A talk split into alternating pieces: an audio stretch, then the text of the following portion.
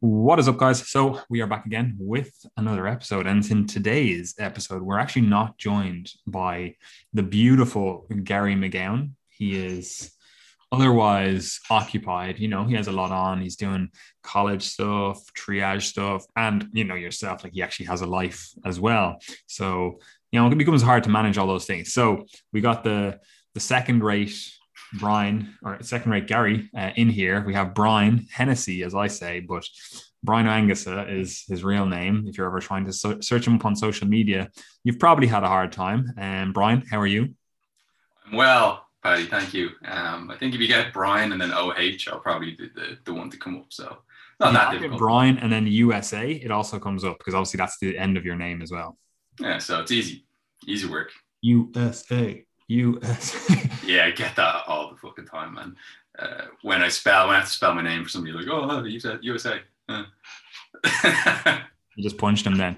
Anyway, Brian, what has been going on in your life since we last had you on the podcast? How is work? How is life, training, etc.? Mm, it was quite a while ago that I was last on the podcast, so lots has happened since then. Work is crushed.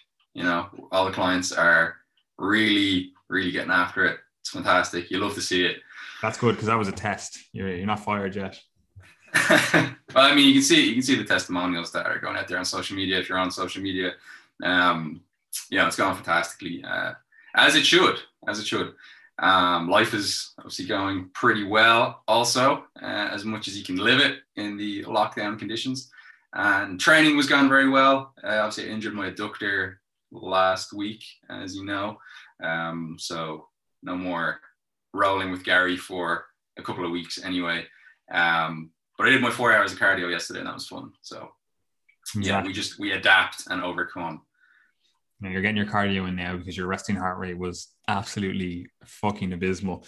And if anyone else is in that same position, look, we've done an entire podcast series on cardiovascular adaptations and cardio in general. Do recommend and obviously, we do coaching. So if you do need that help, like we've been helping Senor Brian over here uh, get his, I won't even tell you what number it was at, getting his heart rate under control, his resting heart rate, getting his aerobic fitness into a good place.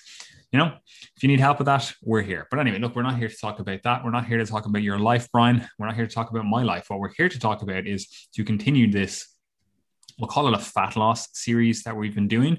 Um, and the last few episodes, we've been talking about about you know calories, metabolism, and what often happens in this discussion is you find yourself falling into the trap of thinking purely physiologically right? You're thinking about the the processes within the body. You're thinking of like we were talking before about like the thermodynamics of stuff. It's like, oh, like what are calories? Like, why do we need calories? You might even go a little bit beyond that and you start thinking into like the macronutrient composition or the micronutrient composition and all these other things. We'll call them like, you know, the, the physiological or the nutrition science stuff, right?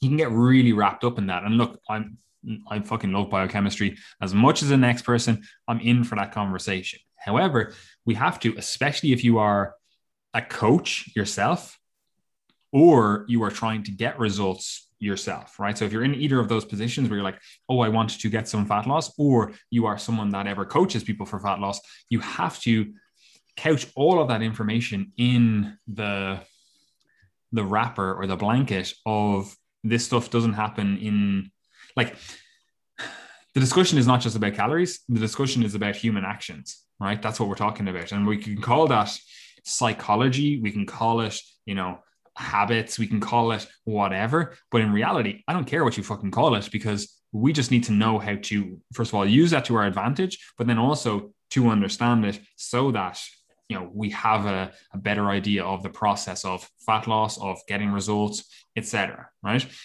so we don't want to get caught up in this this uh like false god uh, worship of oh just get your calories right just get your macros right and all is good. That's it. That's all you need to do. And anyone who's ever tried to diet, they'll tell you that that's clearly not the situation, you know, especially if they try to diet without a, a, a, true understanding of all that calorie and macro stuff. And it's kind of like they, they end up in like, we'll call them restrictive diets. Um, you know, it's probably better for you to understand the psychology then so that you don't really fucking shoot yourself in the foot, right?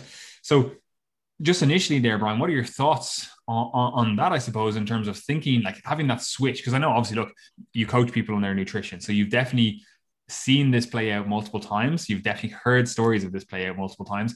And then also this switch had to have happened to you at some stage in your your nutrition journey, we'll say, in terms of understanding this stuff? Like, what are you, what are your thoughts around that? Viewing nutrition from the lens of the, we'll call it psychology. It's a little bit more encompassing than just the psychology, but we'll call it psychology, right? Like, yeah. What, what are your thought processes around that? Is that something? Am I just talking out my ass here? Is this something that you know people should be looking at? Is this something that you think is like really relevant? Is it something that you know people need to understand before they start dieting? What are your thoughts? Yeah, so I think that if it was as simple as the way you just described it physiologically in terms of the biochemistry, which it is, you know, it's it is as simple as that, but it's not as easy as that, right? So on paper, you could just give someone that information and say, look, go ahead, start your diet. You're going to do fine because this is all you have to do. These are these are the you know three to five requirements you have to you have to satisfy to get the result that you want, right? And then everyone would be walking around super lean. We'd have no issues with uh, people being overweight or obese or having issues with their relationship with food or themselves, etc. So it's obviously not as easy as that, right? So that's when the whole psychology, behavior science, if you want to call it that, comes into play because you know if you if you're not setting up your behaviors to you know manage the things that you've just described you're going to have a very hard time with it. What happens if you start having a very hard time with it? Okay, do you stick to it? Probably not. What happens when you start failing essentially over and over again? What's the psycho- psychological implications of that? Which is how we have to step step back and, and start to look at this from a psych- psychological standpoint and see, okay, well, if it is as simple as that, then why isn't it that easy? You know, so what actually goes wrong? Like, what? Why can't people just be given? Oh, okay, well, here's your you know here's what you need to know about calories here's what you need to know about macros if they've gotten that far some people only get as far as calories. You know i've worked with a lot of people in that context. So they come in and they say you know in the screen form yes i've tracked my food before but it was i never paid any heed to macronutrients. It was only calories. So i was like you know i knew that calories are important. So this is what i tried to stick to. Yet here i am needing help because it didn't work or in often often often is the case it did work but it didn't last very long. Mm. Right. So we have to think about why is that the case? Where do people go wrong in this process? Because they obviously have the right information uh, in, a, in a lot of contexts anyway, not, not in all contexts. Like some people have just been completely steered away from what, what they need to be doing, right? We know that. But uh, like on paper for a lot of people, it's like, okay, you knew what you what you had to do, you knew what requirements you need to satisfy to get the results. And either you were able to do that and it was probably a grind and a struggle, but you got there and then what happened? Right. So there's this, you know, we talk a lot about the, you know, the after diet, you know, that's how important that is and the, the kind of maintenance phases um, being as important as the actual diet, dieting phase.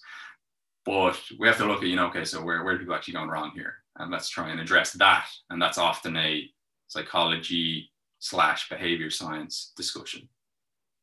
Hundred percent, yeah, and it's it is. I guess it's it, it, it's really annoying because it basically makes dieting harder. Like if you're someone that's trying to learn about this stuff, you're like, oh fuck, now I have to not only understand all of the nutrition science, I have to understand psychology, behavior change, behavior science, whatever. And it's like, are we just overloading people with information? And look, realistically, like we coach people so we give them what they need you know in terms of like what do you need right now? What's the the, the best little nugget that you need that's going to get you forward the quickest the, the most efficaciously in terms of your overall journey? Um so we've had to learn all this stuff. So i already know how frustrating it is when you don't have someone there to guide you. Um but unfortunately, like if you're trying to do this stuff on your own, whether again coach yourself or like learn this stuff so that you can coach you know people better, you're going to have to go through some like trial and error with understanding psychology, behavior change, all that kind of stuff, and layering that on top of the nutrition science. Because look, it doesn't work one or the other. Like I've already said this, eh, like the like it's not a an a la carte menu when you're talking about nutrition. Like you can't just pick and choose. Like oh, I like that little bit. I'm going to bring that into my diet, or I like that little bit. I'm going to bring that into my diet. It's like no, you have to do the set menu. The set menu is you have to understand somehow whether it's again through portion control, through whatever. It's like you have to understand calories, right? You have to understand macronutrients. And again, I, don't mean you have to like literally track calories and macronutrients, but you have to have a diet modality that understands or at least encompasses that stuff, right? But then also on that menu is like you have to understand the psychology. You have to understand the the human habits, the human behaviors. You have to understand all that stuff. It, it's on the menu. You can't not choose it, you know, and you can't only choose it. Like you can't only focus on the psychology, right? And we often see that where people are like, oh, I really need to work on my relationship with food. You know, it's like, yeah, 100% you do. As an individual this is something that you need to work on but you can't do that completely dissociated from the context of eating a nutritionally well balanced diet you know? Like you can't just go oh i'm nourishing my mindset and you're eating crap. You know it's like like that they're they don't go hand in hand. Like i would argue that most people do not have clarity of thought or clarity of action when they're not actually nourished. You know, it's like think of someone who I don't know, they're going through starvation, right? Do you think that they're thinking at their their best? Do you think that they're acting at their best? It's like, no, obviously they're fucking not, right? Same again, like, do you think you're genuinely acting at your best when you're hungry, right? Probably not. Do you think you're acting or thinking at your best when you have just eaten that fucking packet of crisps uh, or you know all those sweets, all those jellies, whatever it is? Like, do you think you feel at your best. You're able to be your best in society be your best in the world. No you don't. So it clearly matters. If we're trying to nourish our thinking our mindset around nutrition you know our relationship with food we'll call it like it's eh, one of those things where it's like it's a chicken or egg race because we actually have to have some of the fundamental nutrition stuff dialed in so that we can actually have the clarity of thought to be able to build a better relationship with food, right? And it's a really hard thing to to deal with because like how do you actually go about doing that? Look we'll, we'll, actually we'll dig into that later in the podcast but it's like how do you actually go about helping someone's nutrition while they're trying to deal with poor relationship with food? And again it's just it's just difficult. And to give you kind of context for this like we'll we'll give a few examples because i think it, it segues nicely in terms of what we're looking at here. So like bringing it back to the conversation we previously had on like in, on the podcast on this series in terms of like metabolism calories right? So people if you haven't watched it or listened or watched the last two episodes go back and listen slash watch them and because we talk about you know the fundamentals of the diet. We're really getting into it right now right? But i do want to have this podcast in it because you really do have to think of the psychology when you are viewing all that stuff right? But let's just go into it from the the physiological processes here right? So let's imagine you're someone you go oh i i want to lose some weight. I want to lose a little bit of fat whether it's a, a lot of fat maybe it's a little bit of fat whatever. You want to lose weight right? So what you do is you go oh i don't know anything about dieting right? Because that's the, the position that most people are in. Obviously they've heard lots of things you know you might as you said someone might be like oh i know calories are important or someone might be like oh i just know about like healthy foods, like, you know, quote unquote healthy foods, like whatever. We have some fundamental knowledge of diet. Like we have to eat food. So, regardless of your situation, your status, whatever, you probably have some ideas about the diet, right? So you go, oh, I want to go, I want to engage in a fat loss diet. I want to lose some weight, I want to tone up, blah, blah, blah. You have all those best intentions about this. And again, we're not even touching on the psychology of like thinking about that a little bit deeper in terms of like, you know, a lot of people say they need to lose weight, but it's not like that's not the thing that's going to actually help them. You know, it's like that's not going to make them more confident. That's not going to fix all their issues, blah, blah, blah. But let's assume good intentions. Let's assume it's like, okay, this individual, they would actually get better results if they did lose weight, right? Right, we're there, right? What often happens is this individual will then go, okay, I don't really know much about dieting, but I know that you have to eat less and move more to lose weight, right? That's what everyone says. And we've talked about it on the podcast. It's like, hmm, this is the, the fundamentals, right? What often happens is this individual will then, because they don't have a full grasp on it, they will either excessively restrict, right? They'll either cut out like food groups, they'll cut out, you know, just massive amounts of calories. It's like, oh, well, if eat less is important, then surely it's about how less like how little can i actually eat and still you know survive on a day-to-day basis right? So they really basically punish themselves right? And you often see this like say someone starts with us and i know you get it all the time as well brian they start with us and they go oh my god i can't believe i'm able to lose weight on so many calories you know? And it's like yeah you were actually always able to lose the weight on this many calories. You just weren't doing it previously because you had this idea in your head of oh i need to restrict myself as much as possible to get results or to get results as fast as possible and unfortunately due to a few things for a few reasons, this isn't necessarily the case. And one of the things is, first of all, there's metabolic consequences to dieting, right?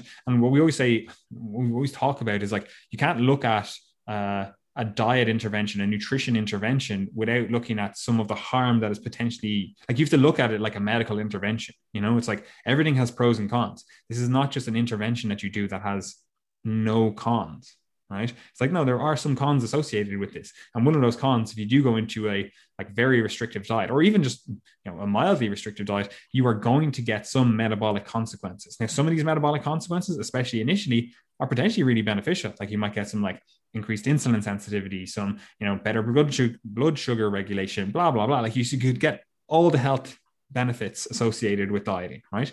But one of the consequences is that you do get some metabolic slowdown, right? And this is not like people always think like, oh, I've broken my metabolism. And like that's not the case. It's just this is a normal process. Like you start fidgeting less, you start moving around less, you start doing X, Y, Z less. Again, we've talked about it previously. Um, and all, as a result of that, the calories you're now on, you aren't losing as much weight as you thought you would. And especially when you were on a very large magnitude of a deficit, like if you try to eat a thousand calories less, you're going to hit these consequences much sooner right? So we have to factor that in that you're now going to be a little bit more frustrated because you're going to be trying to lose weight and your body's fighting back against you right? But another way that it fights back against you we'll call them some sort of like you know neuroendocrine and you know just endocrinological uh, responses as well to lower calories. And some of these are just increases in hunger hormones right? And obviously that makes sense because you eat less you're generally hungrier. Like if you haven't eaten in a while you're hungrier, right? But this is this is particularly hard when you're really trying to be restrictive because it, it the hunger kind of builds, right? And your ability to satiate yourself is lowered, right? Again, there's all these neuroendocrine things going on. Um, leptin, ghrelin, like we talked about these this stuff on the podcast previously, right? So you're getting all these effect uh, well, you're getting all this pushback from the body effectively, right? And this leads to a situation where you think you see initially, you're like, oh man, I lost two kilos this week, three kilos, five kilos this week. You see this initial like, great, we're getting great results. I'm all, I obviously know exactly what I'm doing. And then all of a sudden, these this pushback happens, and then what often happens is we find ourselves in this kind of binge restrict cycle, right? Where people have eaten themselves into this kind of like we'll call it a starvation position where the only way they know how to diet is low calories. They just eat very little food. And then what happens is, or potentially they're still eating enough food, but they're doing it in a really restrictive manner in terms of they're like, oh, I don't eat any of these foods that I enjoy. I don't eat chocolate. I don't eat XYZ. Like insert whatever food it is that you enjoy. You're like, that's completely gone. It's just very restrictive, right? And what often happens then is people find themselves in these binge restrict cycles, right? So they stick to their diet six days per week. And then on the seventh day, they eat everything in the house, right? So they were in a thousand calorie deficit, you know, Monday to Saturday. Saturday night rolls around, and now they're in. When you view it over the week, they're like, oh no, you were actually in a surplus of a thousand calories, right? Overall. So it's like you actually start gaining weight, which is a really terrible position to be in because for six days out of seven, you're really restricted. So you feel like fucking shit, right? Like you're like, I feel like I'm restricted. I feel like I've been pushing myself with this diet. I feel like I have been really on point with everything. And then you effectively undo it all in a day, right? And potentially again, you start restricting further then. You're like, oh, well, if a thousand calories wasn't doing it the last time, and um, like you don't obviously tackle the binge eating because oh, why would I tackle that? That was that was the anomaly. That was the only I only do that once. You know, the the actual issue is clearly what I was doing the six out of seven days. It's not the the one day. Like again, logically, you could get to that position. You go, oh, like that's that's the anomaly. Don't focus on the anomaly. Focus on the the everyday stuff, right? So then you go, oh, I'll just drop calories by another two hundred, whatever, right? And then all of a sudden next week the binge is bigger. You're like, oh well, well, like why is this, right? And again, you don't address the binge because you're like, oh well, like again, it's still the anomaly. It's like it's happened twice in two weeks, but it's still that's you know two out of 14 days, it's like that's that's nothing, right? And then you basically argue yourself into this or like rationalize yourself into this like binge restrict cycle where you eat less, you feel guilty, shamed, frustrated, and then you're like, oh fuck the diet, blah, blah, blah. And then you end up in a position where you've got no results. You feel like you've been working hard for 12 weeks. You feel like you're in a shit position. You feel like you're broken. You feel like a terrible person. Like you're like, oh, like dieting should be easy. Weight loss should be easy. Everyone on Instagram, social media, blah, blah, blah. They say it's just calories in, calories out. And I've been doing that and they're able to get results. So either I'm a genetic outlier or these people are lying or I'm just a fucking shit person and I can't do anything right, you know? And like all of these emotions go around your head. And like that's not encompassed in this calories in, calories out argument. This is not encompassed in this like discussion of metabolism. And like while we can explain it uh, metabolically, we can explain what like metabolic consequences or, or metabolic adaptations are happening, or we can explain like, you know, what signaling hormones or peptides or whatever are going on ultimately it comes down to it still affects your psychology. It still affects your habits your all that kind of stuff right? And like i always call this the, the health and fitness merry-go-round. And again you can get on that merry-go-round multiple ways right? Again it could be restriction. It could be excessive exercise. It could be whatever right? It could be like oh vegan dieting did it to you you know fucking carnivore dieting did it to you. Like any of these restrictive diets is like they they did it to you. Maybe, like i've had people on calls and they've they've done everything. You know it's like oh we literally i've done every single restrictive diet. And it's like, okay, well, have you ever tried not restrictive dieting? You know, it's like that like, clearly the restrictive dieting isn't working for you. So how about we don't restrictive diet, right? And we'll we'll come back to that kind of stuff in a second, right? But we're on this kind of health and fitness merry-go-round where you know you are pushing yourself around. Let's say it's a self-directed or a self propelled merry-go-round you have to like you know basically like use it like a scooter and you know use your foot push it around. So you're doing a lot of work to get this merry-go-round to go around.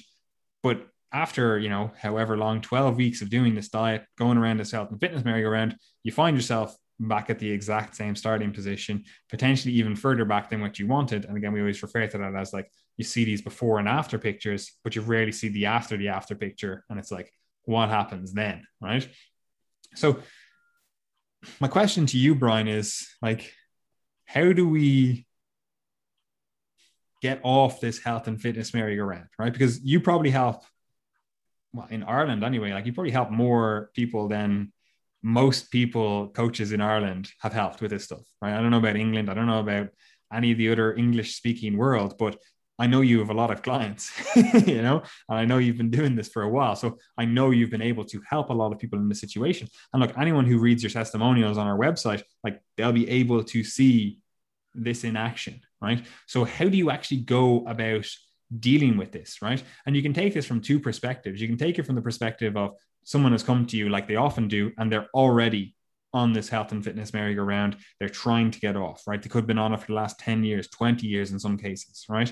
So you can take it from that perspective. But then also, and I think it's important to do this, how do we set things up correctly from the start so we don't ever get on this health and fitness merry-go-round? Because I know a lot of coaches are listening to us and that's what they're thinking as well. They're thinking, like, yeah, I want to be able to help these people that are already in this situation.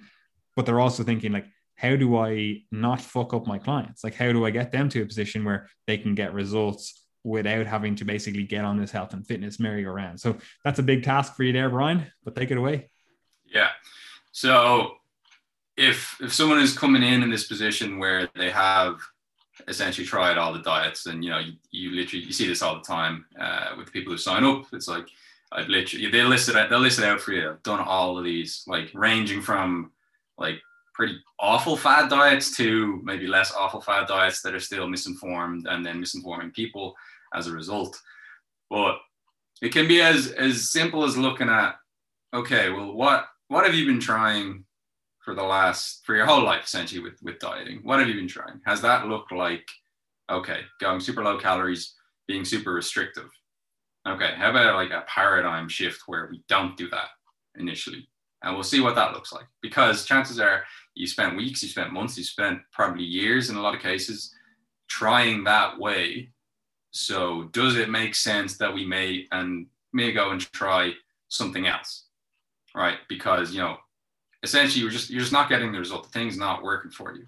You're you're going down doing your your super low calorie diet, and then you're binging it back either uh, you know, at the weekend or after, you know, two weeks or whatever it may be, you know, however long you can hang in there until, you know, you, you hit the ejector button and then, and then you're out.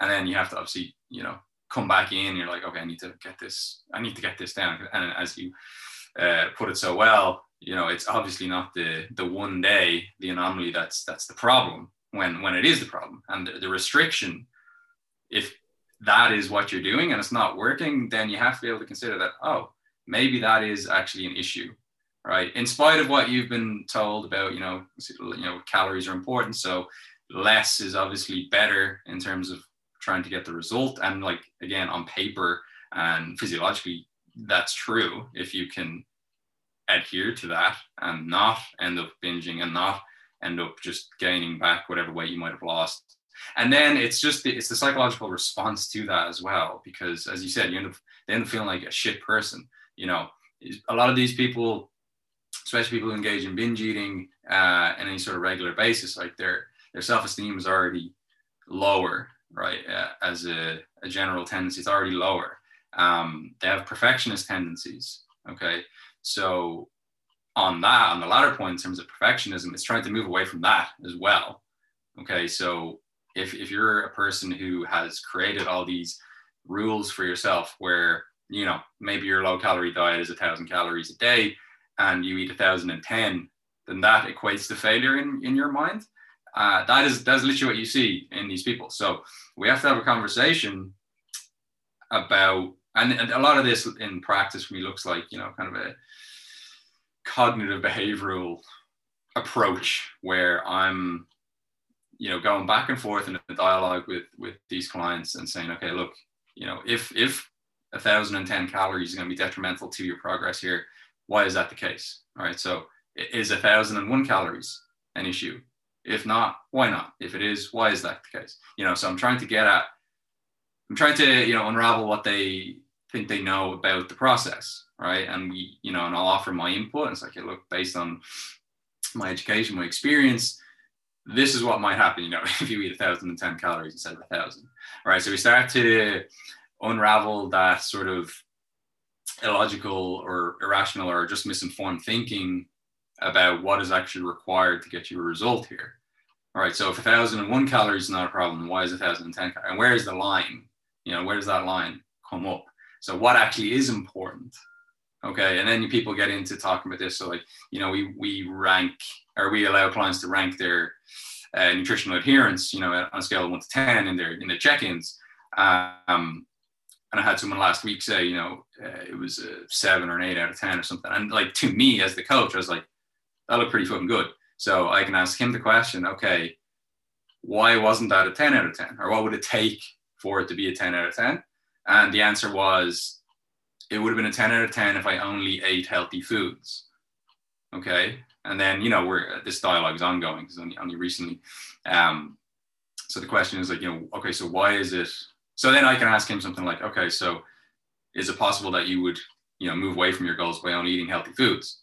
You know, if you, you're eating 3,000 calories a day and it's two, you're meant to be on 2,000, is that, you know, you are by your standard there eating a 10 out of 10 nutritionally, right? Because that's what he told me.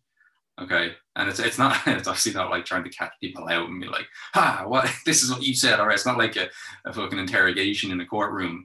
Um, this is me, you know, coaxing them to the point where they can see, oh, okay, maybe it's not down to eating just healthy foods because then we get to the point it's like, okay, I could score myself a 10 out of 10 on my adherence, yet I would not get a result. So what else is important there? So these are the kind of discussions um, that we'll have with people.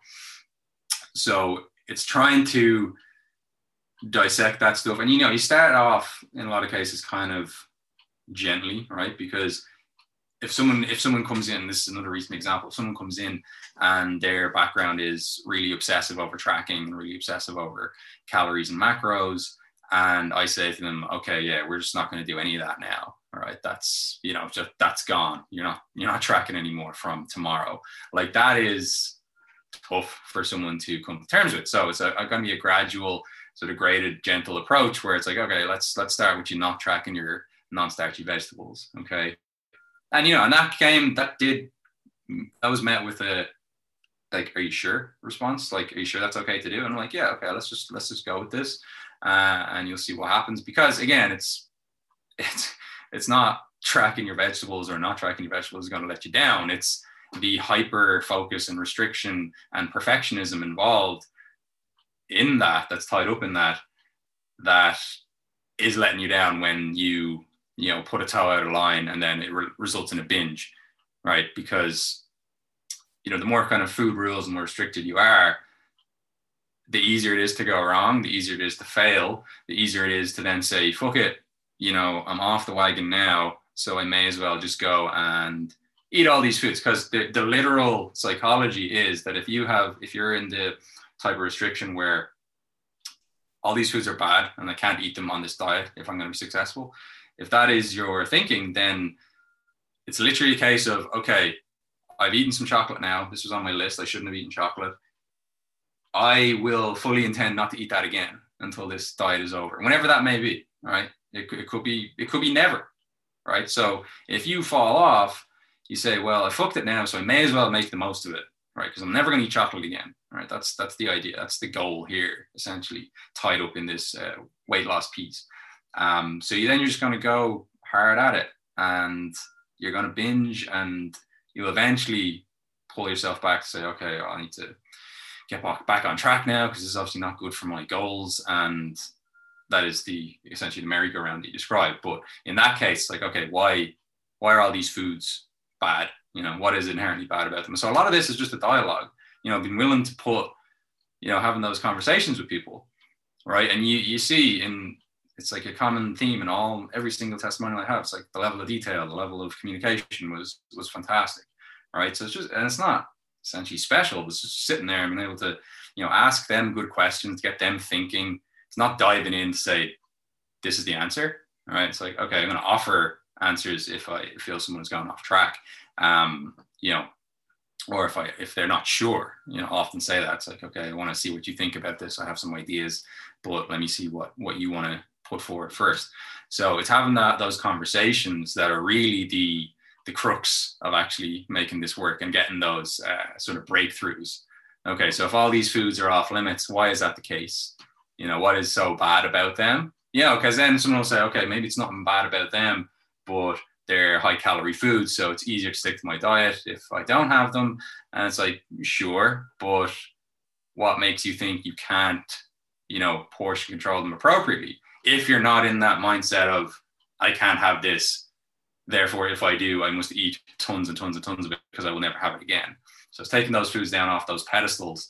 Um, and this is this is where I'll bring in all that uh, mindful eating stuff, right? Because if someone is just focused on the numbers uh, on terms of their calories, um, you know, they lose all sense of like regulation of, you know, appetite and satiety. Um, because if a diet is set up properly, like the, the hunger should be manageable. Okay. Because what I find is that people, people eating when they're not actually hungry is one of the biggest issues for them. Right. And if obviously if their diet patterns and habits are not set up properly, like, you know, if they're eating low protein and they're eating low amounts of vegetables and their general food volume is low, yes, they're going to be hungry all the time. If they're not sleeping properly chronically, yes, they're going to be hungry all the time. But in the people that I'm working with here, it's often eating when they're not actually hungry, where food is trying to fill some other role, right? So it's it comes into, you know, emotional regulation, and that being a major limiting factor for people uh, as opposed to it's like, oh, I'm I was too hungry, so I overate. Okay, so that is going to be the case absolutely if someone's going super low calories. So then we just have to bring them out of that because you know you can you can talk to the person about this. Like, look, if you're trying to eat a thousand calories a day and then you eat you know four thousand uh, on Saturday and Sunday, you know you're not really eating a thousand calories a day. So what does that mean? That means you're actually eating this much. So where could we actually start and try and like level this off across the week for your intake? and get you away from that super, super restrictive approach. So, one thing that I would recommend to coaches listening to this, because that's part of the question that you asked, is that, you know, try not let people get hyper focused on just calories and macros. Let them maintain this sense of, okay, let me see how hungry I actually am here. Let me stay tuned in. if if that like if I give one people one piece of advice, listen to this. Like either you try and stay tuned in and stay mindful. And this again, this is why the mindful eating works because it forces you to check in with yourself. Okay. Because a lot of people are just using food to numb emotions, to not experience emotions, or to just, you know, avoid feeling any way negative. Right. I think you say this a lot, Patty, where it's like, you know, we we have this broad range of human emotions that we can experience for a reason. So we don't need to essentially shy away from any of the bad ones. Like maybe, you know, if we could experience them, maybe they have a purpose or a reason that we're actually going to experience them. So it's not to get hyper focused on, on just calories and macros. Let's keep the other components of this in there as well. So then people have to stay tuned in and more self-aware essentially. And that's kind of a, a key point for a lot of people. Because if people just attach themselves to, okay, calories, macros, that's what's important, I'll go and do that they lose that other side of it, right? And then because they'll be lacking that self awareness, they won't actually know what's they won't necessarily know what's going on and why they're falling off track. Um, and then you know ways to get around that perfectionism piece, which is super important. It's like okay, you don't give people hard targets in their calories and macros. Like so, I think for for the most part, me, you, and Gary will use ranges with people, right? because then it's like okay just try and work within this range it's very you know n- no longer then do you have this okay my goal was a thousand calories eight a thousand and ten therefore it failed right and then that allows you to prioritize or at least incorporate the mindful eating aspect so it's like if i don't have this specific number that i know i have to finish on at the end of the day then what am i left with? Oh i'm left with thinking okay how hungry am i eating all these meals? Um, what's my you know mood essentially? Like my emo- how are my emotions today? How is that going to impact my decision making right and this is where you know obviously the psychology of it all comes in. Um, so essentially it's moving away from the thing that has not been working for you for so long right if restriction is is the issue or if the, if the restriction is the the super common theme as you said because you know if you look at it that way the restriction is the common theme when you're on that six days a week and like you said the binge is the anomaly so maybe it's the thing you're doing all the time that's the issue, right? Uh, so if that's the issue, then moving away from that is a good start. So, you know, and then in terms of not like breaking people, obviously you just you need to have a good background, like knowledge of their background and dieting history, because like absolutely, I will use what would be called super low calorie diets with some people, but they're generally people that have shown to me that they can do a longer term fat loss like phase sustainably without any issues, without any uh, binge eating, etc. Um, and then maybe we finish that fat loss phase, and then maybe we do a maintenance phase. And then it's like, okay, let's just maintain the results with a aggressive cut every now and again, right? That's that's okay, right? Because that's part of the plan. But the issue is that most people want to start there without laying any of those foundations for their actual behaviors, for their actual habits. Um, you know, so if, if you if you don't know how to eat enough protein on a daily basis, if you are a person who does not eat a vegetable, okay, from you know on any of the days that end in Y, then that is going to be a problem for you. So that is where it comes into we can start you on the path, right? Let's start you with maybe a mile, if fat loss is you got a mile deficit, right? While we work on these things. Okay, or just do it. Just start with a few weeks of a foundational phase, depending on obviously the case uh, and the person. Because if you're not doing all those things already, then you're going to have a very tough time going down to lower calories. Okay, the people who do well on lower calories are the people who are experienced dieters, right? And I don't mean experienced in terms of being on this merry-go-round. I mean experience. It's like, yeah, I've done this, I've gotten results, I've maintained the results. Um, you know, then you are a candidate for the more aggressive, uh, lower calorie approaches. And then also you know what to expect, right? So you know what to expect with hunger, you know what to expect with, uh, you know, the physiological downregulation of, of like meat and uh, different hormones and things, or the increase in, in, hunger hormones. So if if the super restrictive approach has not been the thing that's working for you, let's obviously obviously it's very dependent on the case because you know if I look at someone's diet, it's like okay they they're basically eating in no way to achieve satiety. And that's the first thing to work on. And you can put them in a little bit of a deficit, that'll be manageable, right, for them while they build up that competency uh, in those sort of habits and they'll actually, you know, and a lot of this I think comes down to like feelings of self-efficacy and confidence and not telling yourself that you're a piece of shit because you keep failing over and over again. Like if you get like I had a girl uh, email me yesterday, she's like, I, I just pointed this out to her. I was like, look, looks like you're in a really good place now.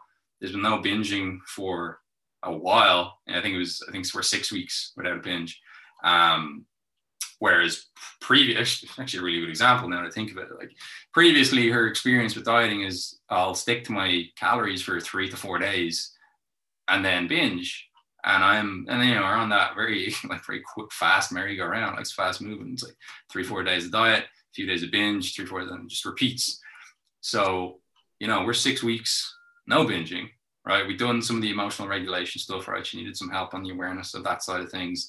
Um, the diet is not overly restrictive right because she's super active so it, you know shouldn't be um, you know we've tweaked like she had a good good background knowledge of like how to eat well. Uh, but we've tweaked some, a few things in terms of like increasing nutrient density, increasing uh, food volume, right? Um, she's very, very busy. So she's eating like a lot of small meals and snacks and stuff during the day. So not necessarily poor or low in nutrients, but kind of low in food volume. Like the meals generally weren't big enough. So we kind of tweaked some things there. And there you have it, like six weeks, absolutely no issues fat is now coming off her, like, you know, weight's dropping, measurements dropping, everything else going really well, you know, because we address those things that, that need to be addressed. Um, so that is extremely long answer to your question. No, that's that's 100 percent good. Like I always think as well, and it always freaks people out when I say it. I'm like, like right now, whenever I diet, I'm like the thing that doesn't, the thing that stops me from dieting is basically boredom with food choices. And what I mean by that is I'm like, say I have to diet, like I'm relatively sedentary these days because we haven't had Brazilian jiu-jitsu, you know, training isn't as calorically demanding as it potentially previously would have been. And obviously, look, my steps are down, etc., because you know, there's fuck all to do, except like I literally go on like and you're working hard yeah, two or three walks per week. So I'm like fucking working hard, right? And as I said, an Instagram post, and people obviously asked about that as well. Like I basically work about 70 hours per week, right? Because there's a lot of work going on in the background and triage, which will come to fruition in a while. But anyway, look, that's a that's another story. Um, so like for me, the thing that actually stops me from dieting is never hunger these days right? Like I'm I'm rarely hungry. Now, obviously, some of that is the fact that I'm just busy and like, you know, the idle hands are the devil's playthings. You know, it's like that's it is a common enough saying, but it is very applicable to the diet because like people generally start eating more when they're bored or they're like, oh, like in the evening I'll have something to eat with, you know, just sitting in front of the TV, etc. And um, so I do have that going for me. Being busy has stopped me from that kind of stuff, right?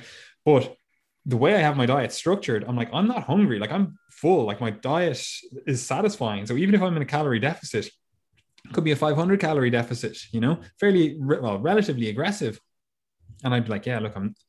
It's not hunger that gets me. The thing that gets me is that like I like to to cook with my girlfriend, or I like to you know eat certain things, and like if I'm not able to eat those, I'm like, oh, fine, like I can do it for the fat loss, you know, that that I potentially want to get, but I kind of get a bit bored with it after a while, right? So that's the only thing that stops me from continuously dieting. And people don't really, when I say that to people, they kind of like get taken aback because for the vast majority of people, the thing that stops them dieting is that they feel overly restricted. And like, obviously, I'm saying I feel restricted because I, I want to eat other foods that I'm not able to, but I'm not like overly restricted. And also, I'm not hungry. Like the, the thing for a lot of people is they feel they have to be hungry when they're dieting. Like I could literally lose 10 kilos. Well, maybe not right now because I don't, well, maybe I do have 10 kilos to lose. Who fucking knows? Um, but like I don't have 10 kilos to lose. So maybe like, you know, I could lose if I was heavier, I could lose 10 kilos and not feel hungry on that diet down to lose those 10 kilos, you know? And if someone else was to lose 10 kilos, they'd be like, oh man, I'd be starving after, you know, six weeks of this, eight weeks of this, blah, blah, blah, blah.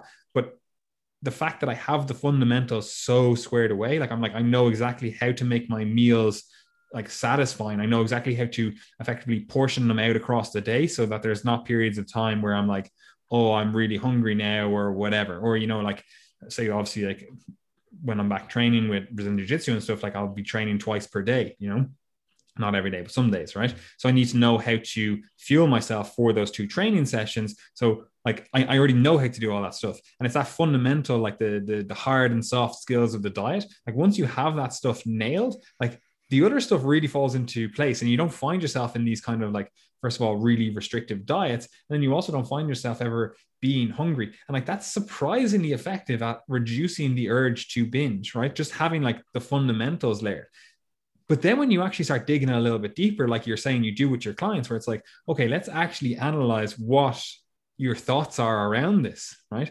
You start to open up uh, uh, uh like all of the little like you start to shine light on all the little dark spots in your your brain with regard to nutrition with regard to things. It's like there's nowhere for these things to hide once you've illuminated them. And then all of a sudden you start to realize that oh i don't need to be restricted. Oh i don't need to binge eat. Oh i don't need blah blah blah. Like i know you've done a, a load of uh, like you've even like taught us like different uh, techniques and stuff in terms of like oh here's a, a, little tool to manage the diet or manage uh, thoughts of binge eating. You know like say for example you know like using like what do you actually like the mindfulness practices basically you know? It's like how, how do you actually feel when you eat these foods you know? Like what's the texture like? What's the the the food you know? Like how does it feel in your mouth? Those kind of things. And it's like yeah these are all like nice little tools tricks tips whatever right?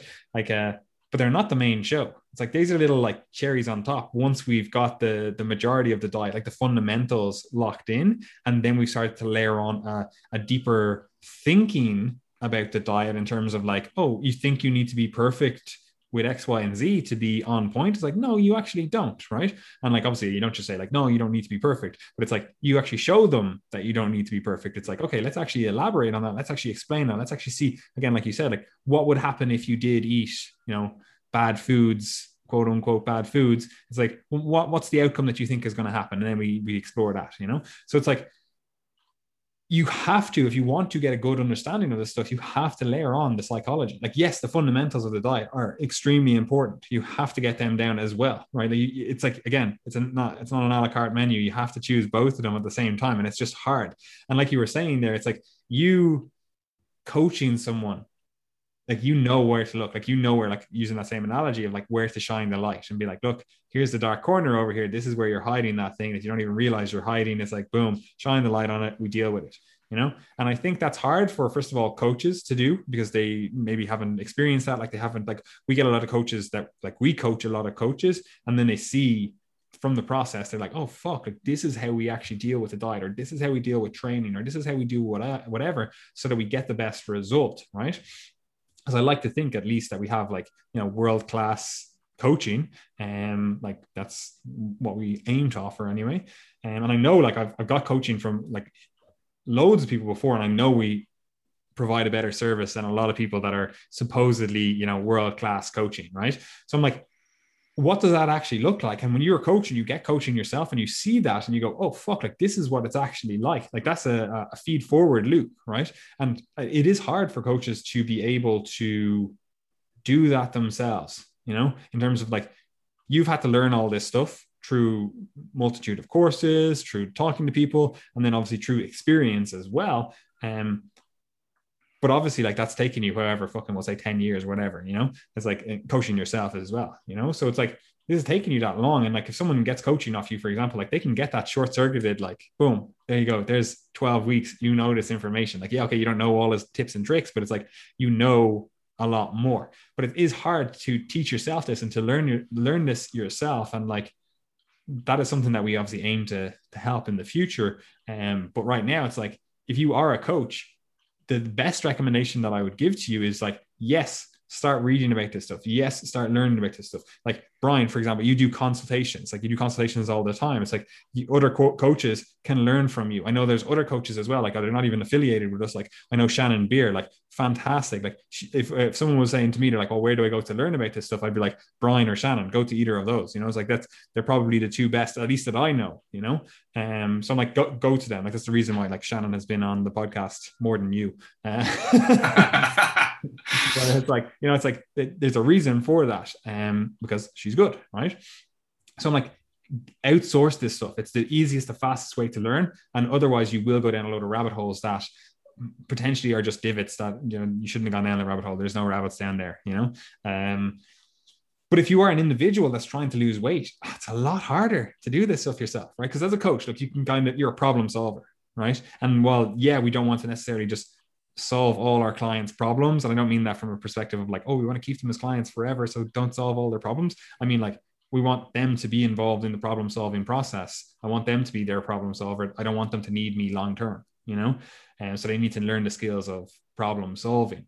But if you are an individual trying to coach yourself, oh, it's just very hard to get through this. Like you don't have someone in your corner asking you these questions. You're also probably unsure of the fundamentals. You're like, oh, I heard about calories, macros, blah, blah, blah. I'm trying to do that. And then your execution of that is, we'll call it wrong. Like it's it's not wrong. It is informative. It's informing you some way. And it might not be perfect for what you want or need, but you know, it is informative, right? But like their their fundamentals are not nailed down. And then it's a case of like, oh, I don't even know how you would dig your way out of that just as an individual. Like you're listening to this, like obviously you could listen to everything Brian just said there in his uh in his little rigmarole uh, speech there, where it's like you could listen to all of that and you could take that on bar on board. You can, you know, try to implement some of this stuff. Try to ask yourself questions. Try to think of things a little bit differently. But it is hard. You know, it's not going to be easy. It's like what you said earlier on. It's like, you know, dieting is easy, you know, or dieting is simple, you know, it's but it's not easy. You know, it's like the like the fundamentals, understand calories, understand macros, fairly simplistic. It's not hard information, right? It's like, yeah, okay, cool. Here's your calories, here's your macros, this is food selection, boom, see you later. You know, it's like you could teach someone that fairly quickly. However, the actual implementation of it is hard. And then when you start trying to layer on like the psychology, all the stuff that's been going on previously in your life, you know, maybe you are an emotional leader, maybe you eat when you're stressed, maybe you eat blah, blah, blah. It's like trying to deal with all that stuff is also hard as an individual. And I would love to say that I have an easy fix for that, but I unfortunately don't. So unless you have an easy fix for that, Brian, which I don't think you do, what else do you think someone as an individual, right? They're just trying to get a handle on their nutrition. Like, how can they set themselves up for success, right? Let's say they don't have any binge eating history, like, and they're just coming to this and they're like, right, I want to start losing some fat. Like, what is the process for them? And then also, I suppose as a secondary question, like someone comes to you and they're like, yeah, I have a little bit of a history of like binge restrict cycles. Like, I want to start basically from a fresh slate. Like, how do they start the process properly?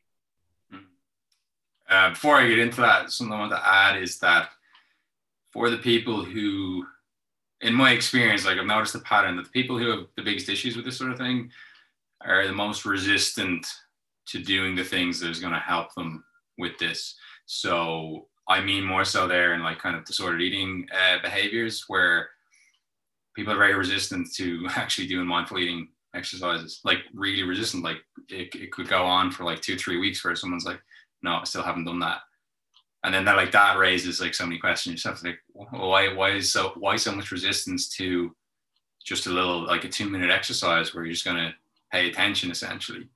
All right so there's a, there's can be a lot of psychological sort of baggage there as well. And you may not want to face up to all that stuff all right? Depending on what what the actual history is. Like it varies like from severe to not so severe.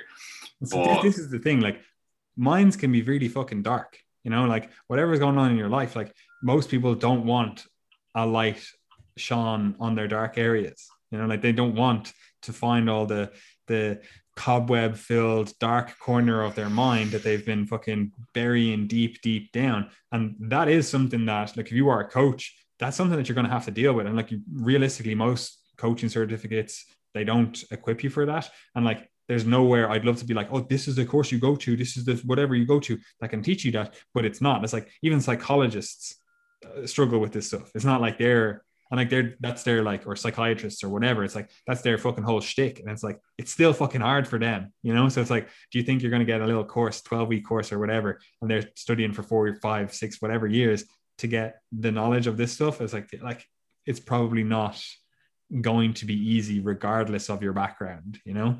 Um, but anyway, yeah, sorry for interrupting. Yeah. Yeah. So that, that's just the point to make that the, the people who maybe have the most issues with this sort of thing, especially when it comes to like emotional eating, um, or even just trying to figure this stuff out, because you know, if if you can see what your limiting factors are, like if you look at your diet on paper and it's like, all right, that's that's pretty well put together. You know, so, you know, if it's not, then that's uh, that's where you start. Like, you know, you, you start by getting some awareness of like, you know, when am I most hungry? So, okay, I'm going to eat bigger meals then. Um, I'm going to eat my meals slowly and, and mindfully, ideally, so that I get more satisfaction from them. Um, my protein intake is going to be high. My fruit and vegetable intake is going to be high. Like they're all the basic things for you to work on. Um, you know, fiber intake. Um, they're all the basic things for you to work on. Like if your diet on paper is not fairly up to scratch, like that is going to be a big limiting factor, even if there's all this psychological stuff layered on top as well. So if you have that pretty well put together, which a lot of my clients will, yet they still struggle. So then we have to move on, look at the, the psychological stuff where, okay, so what are the what are the limiting factors? You know, is it because you immediately turn to food when you feel stressed out or emotional, etc. And then once you once you help a client to deal with that sort of thing, give them some tools to try. Like I may not be able to resolve it for them. You know, they may may need to be referred out to a mental health professional. It does happen. Um, once you start to resolve those sort of issues, then it's like, okay, the fucking log in the river has just been lifted out with a crane, and now everything's flowing nicely. All right. So that that whatever the limiting factor, whatever the log jam was, um, you know, assuming your diet is good on paper, then you have to start, you have to start looking for what that might be you know it's and then that's where the actual fucking self-awareness comes into it. Because if you don't realize that's like oh i go and smash a load of you know junk food when i feel stressed or when i have an argument with somebody or some sort of confrontation you're never going to you know see that log for what it is right? And that's why i put so much emphasis on this mindfulness on this self-awareness stuff. Um, because you just need to understand yourself a little bit better and how you actually behave and why you behave that way. Okay, so uh, to actually answer your your questions, you know, if someone's going to get started um, and they have no issues, it's it's a case of you know you need to have obviously the requisite knowledge of what's important for it to help you achieve your goal. Uh, you know, set some behaviors in place to then, or behavior goals in place to then work on. Um, so it's all, all that stuff I just mentioned a second ago with like what does a good like a, a good diet look like on paper. All right, it's, it's that sort of stuff you need to to get sorted out, and obviously there's other the lifestyle aspects. You know, how active are you? You know, what's what are your step counts like? What's your sleep like? What's your stress management like? Um, because all that stuff obviously interplays as we talk about all the time. Um, and then I suppose I've answered both questions uh, like with that. Uh, interjection where uh, so if someone does have some of those tendencies like sort of eating tendencies then they need to go and get into figuring out why that might be. But like i said and like you said it can be very very difficult to do yourself right? So the, the people who are going to find that easy to do are probably the people that don't have any issue with it. Because like me and you it's like oh yeah we we like being introspective okay? It's not an issue to go and sit down with a, a pen and paper for five ten minutes and just kind of check in, see what's going on, try and resolve something. Um, and like I said already, it's the people who are who have the biggest issues with this stuff are most resistant to doing that sort of thing. And granted, it can be hard to do by yourself. So may and you may not want to do it by yourself if you have some sort of past trauma that is a limiting factor here. You maybe don't want to open that uh, can of worms, right? Maybe not by yourself. Maybe you want to seek out some professional guidance and maybe even they won't go there because it may not be necessary. Like people, I think people have this idea of like therapy or counseling that's just going to rip off all the band-aids and expose all their wounds and then start salting them up and be like, yeah, no, you need to, you need to work through the pain though, like to to get through this. Um, but often like you don't have to, you know, go and dig those all those wounds out. Like you can work around it and, and still get yourself into a better place. All right. So that's a bit of an aside, but just it's a big misconception I see about uh, actually seeking help from a mental health professional that like it does not just mean that they're going to go and solve your wounds, right, and force you to confront all that stuff. Know, maybe a little bit, maybe some of it is, relevant, but chances are you still able to get some help without having to go through something that like is a, an emotionally tumultuous process. Yeah, like using your analogy earlier on of like you know the log in the river. It's like a mental health professional can be a crane driver and they can be the one that just completely pulls the log out of the river. And like that would be, you know, tackling things head on and being like, right, let's shine the light on the dark corner. Let's get this fucking trauma out of the way, whatever. But also, maybe they don't need to be that crane driver. Maybe they just need to give the log a little push. So now it's, you know, uh, parallel to the river and the river can still like flow around it and you can still get progress. It's like, like that's, that's what they're doing. It doesn't necessarily mean that they're going to be like, right, we're going to have to fucking drag this. Cause people think of it like they're literally going to have to drag the log out, you know, it's like, this is going to be rough. There's going to be fucking splashing. There's going to be fucking whatever. It's like, no, like it doesn't necessarily need to be that, you know, it can be just a case of let's just put this back into a better place so that you know life can run a bit more smoothly while we slowly start cutting this log down into more manageable pieces until it's eventually gone you know yeah so i like that. Um and then like in terms of actual practices that may be helpful here it's like okay maybe a meditation or mindfulness practice right? And like all this stuff is going to force you basically to tune in to yourself a little bit more. So journaling i like. Um you know obviously this is easier done with another person. You know, I think you did a post uh, in that sort of theme where like actually talking to people and communicating is an important part of like the human experience, and you know that's exactly part of the reason. Um, so like mindfulness practice, uh, some journaling, just to anything that make like is a is a practice where you have to say, oh, I have to actually go and check in with myself here. So even like you know, I build that into people's food diaries. So like you know, how is your mood when you're gonna have this meal?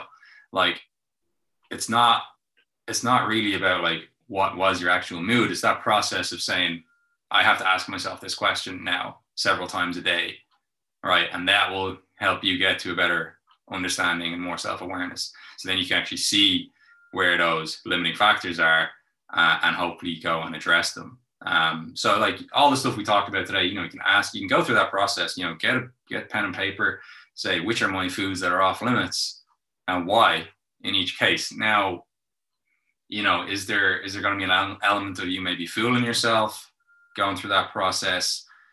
Maybe, um, especially if you're if you're misinformed, right? So if you know if you don't have the the right knowledge, the right education, it can be hard to do this stuff by yourself, right? Unless you're like really into like rational, logical thinking, like we are. Um, a really good book that I like on this is the the Happiness Trap which is essentially the, the self-help book um, based on ACT, which is acceptance commitment therapy. Um, and Shannon's a big fan of that, as am I. Um, so that can be very, very useful. It's short read, it's an easy read, a lot of good stuff in it, a lot of good stuff about like values and again, just trying to understand a little bit better what makes you tick. And therefore that informs your behaviors most of the time, you know? Yeah, thinking fast and slow is also a good one uh, because it talks about like the intuitive thinking versus the more rational thinking. And what often happens, especially with like binge eating, like we'll call it like disordered eating, what happens is you often use the more intuitive thinking processes because they're quicker, right? They're very much the the heuristic type thinking. You know, it's like, oh, like hungry, eat food. You know, it's like that's intuitive, right? Whereas, like, again, rationally, you might be like, oh, I'm hungry. I'm going to delay eating the food now because I actually want to eat later on with my family, friends, whatever. You know, it's like you can use more rational thought. And like, again, a lot of this is just about learning more about yourself, learning more about how you actually think, how you actually interact with the world. Um, and this is why, like we like we always say, I'm like, look, you should read broadly. Like you should read everything, you know, especially with regard to how humans have acted in the past. And like it doesn't like I obviously like history and like a lot of that is like you focus on the the terrible times in history. But I'm also like a really big fan of just like I just want to know how people lived. You know, I want to know how they thought. I want to know what the like what made people th- like tick. You know, like what was going on in their life. You know, like how did I don't know, fucking even on like you know adventures and stuff and like how did people think when they were encountering new peoples for the first time? Like what was the thought process? Like what like what was going on? And like i think even just doing that like if you like trying to understand people there's huge value in that. But obviously if you're trying to help yourself it can be hard to put yourself in those situations being like oh what would i act like? Because i know fucking how i would act you know, in a lot of situations. So that's it. What I, when I read books or listen to books or whatever, I'm always like, what would I do in that situation? And then I'm like, what would I do in that situation if I was actually true with myself. You know, it's like, oh, everyone always wants to think that like they would have been the person that fucking hid the Jews in Nazi Germany. And it's like, really, would you? Because like half of you that said that and uh, were thinking that were very happy to be like, oh yeah, I'd rat out my neighbor about not getting like they're not doing their lockdown stuff over the coronavirus. And like, like obviously it's fucking not the exact same thing. I'm not saying it is at all, but I'm like, you have to monitor those thoughts because like if you're someone that would happily rat people out for little things, you know, when it's and like people would say, like, oh, well, I'm doing it because I want to keep myself safe. I'm like, yeah, that's why people were ratting out the Jews in Nazi Germany, is because they were keeping themselves safe. You know, they're like, I don't care if my Jewish neighbor down the road gets fucking round it up. It's like, I'm looking out for myself, you know? So it's like those are the thought processes. Like we can all believe that we're going to be the the shining beacon her uh, hero, courageous, whatever. But in reality, it's like we're probably going to be the fucking evil ones. No, I fucking would be. Like if I'm honest, I'm like I definitely would be. You know, I'd be like, yeah, look, round them all up, execute them. You know, that's going to be me. And like I, that's that's being honest. You know, I'm like that's that's I'm like I know they're the kind of fucking uh, mental traps I would fall into. You know, um, so like you kind of have to be honest with yourself. And a lot of times, like the person staring back at you is not the person that you think you are. And that unfortunately means that you have to confront that. And you just thought, oh, I was just trying to get, you know, a better diet, lose some weight. And now all of a sudden you have to create, confront your own fucking terrible sins. The fact that you are uh, uh, an evil person you know? Because we all have this belief like and again people like obviously have turned away from like the the church and stuff but we still harbor the same beliefs. Like we all believe like children are innocent you know? When that's categorically false. Like children are born evil. Like some of them are definitely born evil you know? And like we believe it from the church because they have like the, the spark of divinity. Like there's always like a little bit of god in all of us like the you know whatever the holy spirit or whatever you know? Um but it's categorically false. Like there's some some children are just fucking born evil, right? It's just within them, right? Um, and if you have to confront that, that you might be one of those people that are actually evil, you know, and like that's that can be fucking hard. Again, when you just came into this process thinking like, oh yeah, I just want to lose like five pounds, you know, it's like having to actually sit down with yourself and reflect on yourself. Like that's that can be tough yeah, like if you, if you see someone getting the shit kicked out of them in town or something uh, by a group of people, are you going to be the one that steps in and is like, hey, no, fuck, fuck that, like, and try and save them? Uh, I, would, I fucking love a good knock, so. but then you, yeah, like, but then it's like, oh, well, you know, you, they pull a knife on you, get stabbed, and then and then what? It's like that's. You get to die and go to Valhalla. I don't see any, any issue with that. yeah, warrior's death. Amen. But yeah, look, that's. I wish on this heavy note.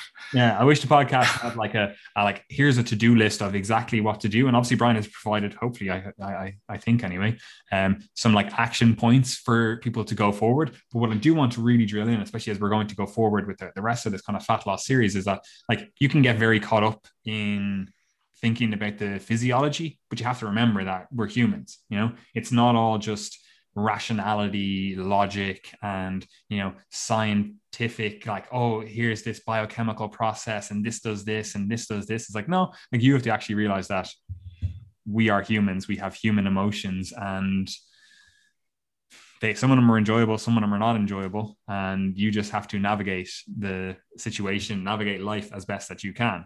Anyway look we're to round it up there uh, or wrap it up there i should say. Um still got rounding up people. Yeah, I was just it's, it's already in my mind thinking about going out and doing some things now. you know, but before I uh, just fully wrap this up and whatever, how can people get in touch with you, Brian? If maybe they have an issue and they're like, oh, like I need to talk through things with something because obviously, or with someone, I should say, because obviously, look, you offer two services uh, through us. You offer like consulting, and then you offer uh, like coaching. So, like, if someone was looking out to get either of those, like what's the process for you? Yeah, I mean, so you can reach out to me on Instagram, which is at Brian Ó hAonghusa. Uh, you can email me at brian at triagemethod.com. You can get in touch with me by going to the website, you know, triagemethod.com. Um, you know, if you happen to message Patty or Gary or message the triage page on any of the social media platforms, chances are you will be able to get in touch with me. So any of those uh, media, it, it, will work well. Um, yeah, pretty simple. Lots of options. Fantastic. Yeah. And obviously you do have spaces available. So I know my like this is coming out tomorrow, which is the, I want to say the 10th of May. Um, yeah. But uh, I know Gary, he previously had like five spaces available. He now has two spaces available. I have one space available. So like if you're looking for coaching, like now is the time to get in, you know, because once they're gone, they're gone, you know. Um, and I know you do have a few spaces available, but obviously, look, they're filling up fast. If there's a roster, there's a, a specific number that you have and um, that you can, you know, afford to have. And unfortunately, for people that need help, it's like you know, you need help now. You have to get in now because that roster is not always going to be available, right? Um, so if you are interested, look, there's information in the info box wherever it is, whatever app you're listening to this on or whatever, it's somewhere. It's probably below it whatever, right? You can look at the links, you can go in, look for coaching. It's on the website. Um, we do obviously have a newsletter as well. Gary always sends that out every week. So if you are interested in just learning more about what we do, maybe this is the first time you've come across us, the newsletter is a good place to start. We do appreciate that people, uh, you know, subscribe on YouTube, especially, but also in terms of like wherever you listen to your podcast, especially like Spotify and stuff. Like subscribe.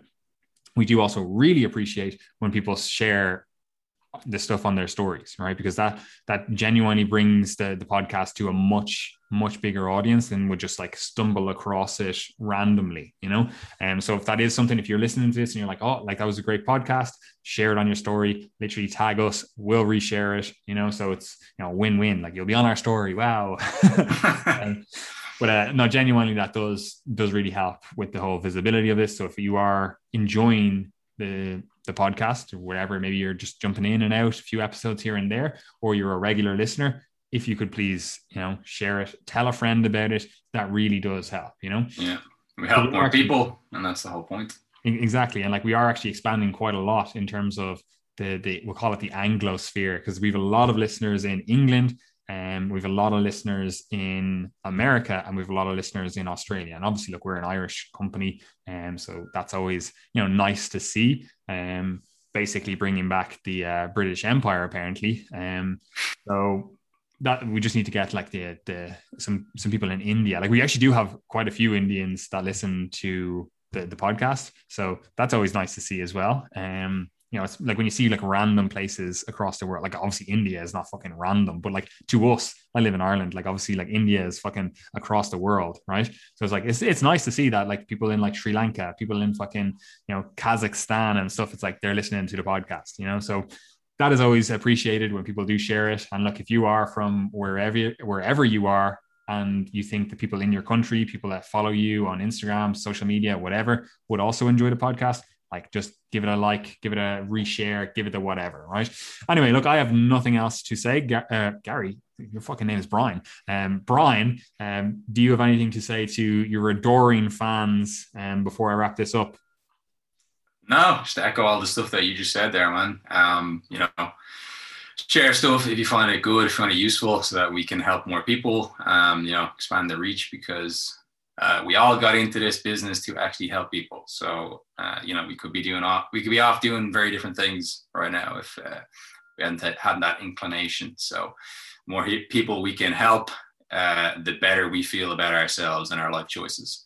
Um, so and that's all it is. So you're just saying that this is a completely selfish endeavor. You just you just care about feeling good, is it? Hundred percent.